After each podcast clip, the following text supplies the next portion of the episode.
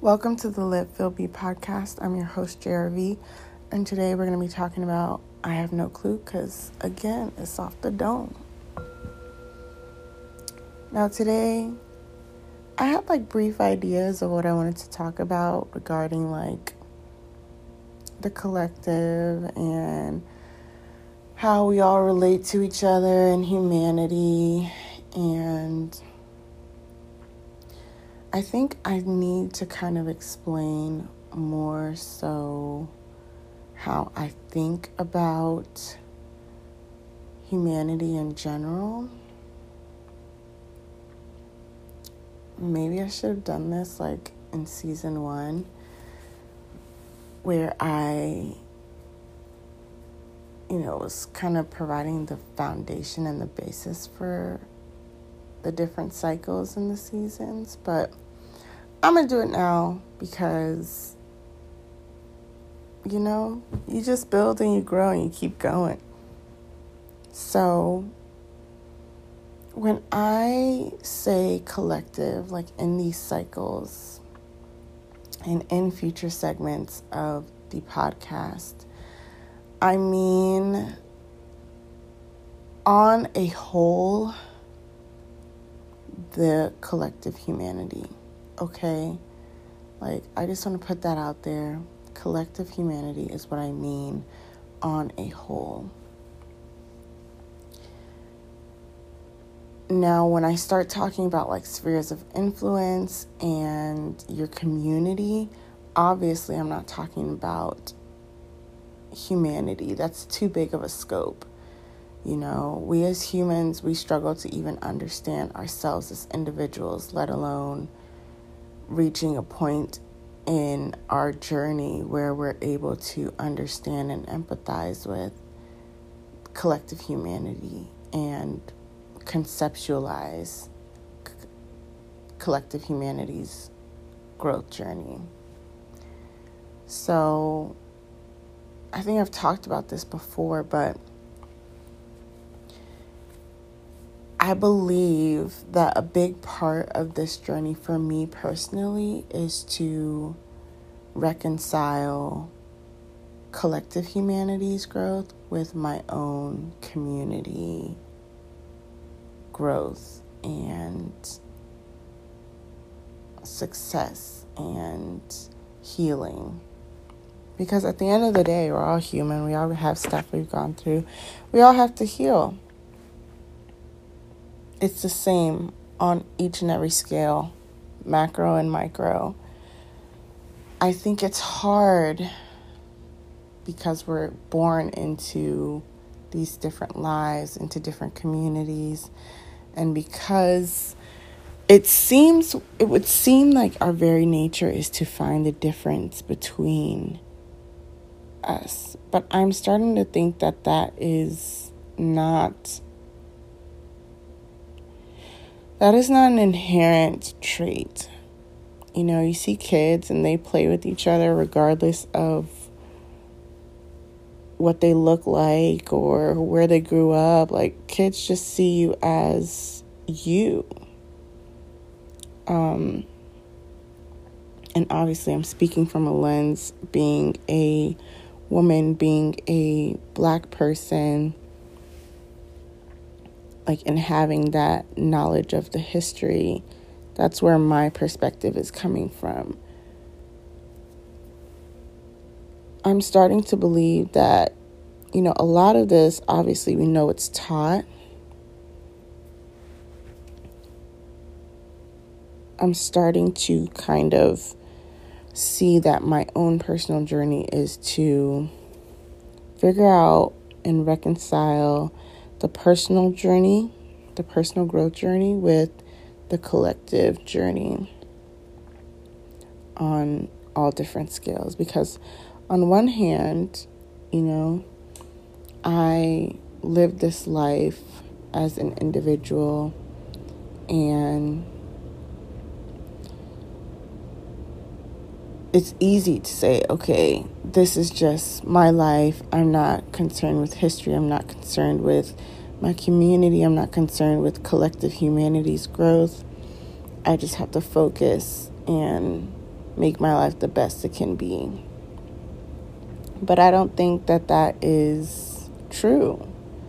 Not just for me, but for everyone in the world. I'm starting to believe that it's our duty as individuals to be our best selves so that we can, in turn, make our communities and the world its best self. And that involves reconciling my personal history, my ancestral history, my community history with the history of humanity. And not only the history of humanity, but the spirit of humanity. Like, it's really hard for me to separate out the spiritual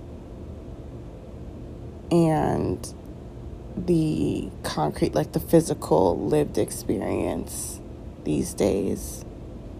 Whereas before, it was easier for me to say, I can only speak to my community because that's where I'm most knowledgeable and experiential, like have the most experience with. But now I feel like I'm starting to see that it doesn't really matter. Or maybe that not that it doesn't matter, but it matters less where you are from, and it matters more where you are going as a collective humanity. And so that's just something that, like, I've been, thinking about in the background. I'm taking this Coursera course right now that's talking about learning how to learn, and they talk about diffuse brain functioning versus focused. And I feel like a lot of the work that I do that has been done emotionally and spiritually has been in that diffused place. Like, I'll be going about my life and it'll just be like a little twinge in the background, and it's just a thought that, either didn't sit well with me or that I was curious about, and paused to ponder for a second, and I was like, I don't have the answer, and I just let it go, and then it just stayed in the background. And then I have, these times where I'm just, relaxing, I'm listening to music, or I'm listening to ASMR, or I'm driving, and things will just start to come together and make me think or approach whatever question it was in a different way, or the answer itself, or the concept, or the thought, the furtherance of the thought process will come up and come to me. And so I'm noticing that is kind of the direction that I'm moving in terms of my personal growth and relating that to my collective's growth and collective humanity's growth. And so I guess I think as I get more spiritually in tune,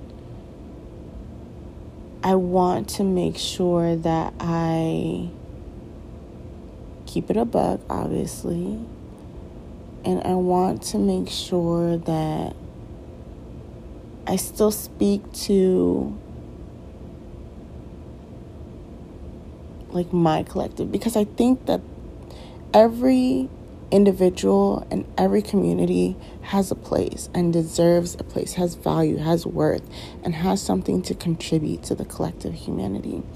And so a big part of this reconciliation process for me was not understanding, with all the hashtags, love is all you need, and, forgive and forget, all of the propaganda, it seemed disingenuous with me. And then I would see, enlightened leaders and thought leaders who had the same messages. However, it was from a grounded place, and it was from a place of experience and wisdom, lived wisdom.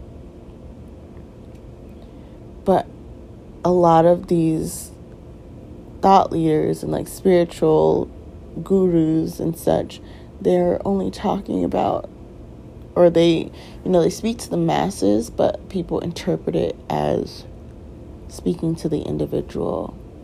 And so it's just been a lot of thinking about how to remain true to my experience and my ancestral lineage and my community that has brought me thus far to be who I am. Hold people accountable, you know, tell the truth, be honest, and still provide grace, provide space for healing, provide an authentic vibe, and one in which an entire collective humanity can take something from and learn something from, that isn't sugar-coated or, you know, meant to feel good. Healing doesn't feel good all the time on the individual level or the collective level. So that's just something that I've been working through when I'm trying to think of the collective as a whole, as humanity. And even when you when I, you know, bring it back and zero in on just like the diaspora. Like, there are different collectives within the diaspora too. You have LGBTQA, you have men and women, you have children and the inherent respect and love that they need and nourishment that they need. So it's applicable. It's a lot to think about. I mean, I'm not out here voluntarily thinking about it. Like I said, it's diffusely just percolating in the background, because it takes a lot of effort and energy to think about it consciously and navigate how to reconcile the nuance and complexity required to have true healing and speak truth to the collective humanity for growth of humanity and for progress of our species.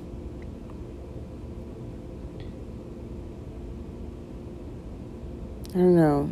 It just feels like there's like war and battles on every side. And at the end of the day, the earth is going to be all right. At the end of the day, it's going to be humans who either get it together or either get gathered and disappeared. So that's it for today's episode. I feel like I haven't had a Bathroom Chronicle affirmation this entire week thus far. Oh no, we just started yesterday. Anyway, if I think of one, I'll put it in the description for the show, but for this episode, but I can't think of one right now. It's been the Let Phil Be Podcast. I've been your host, JRV, and I'll catch you on the next one.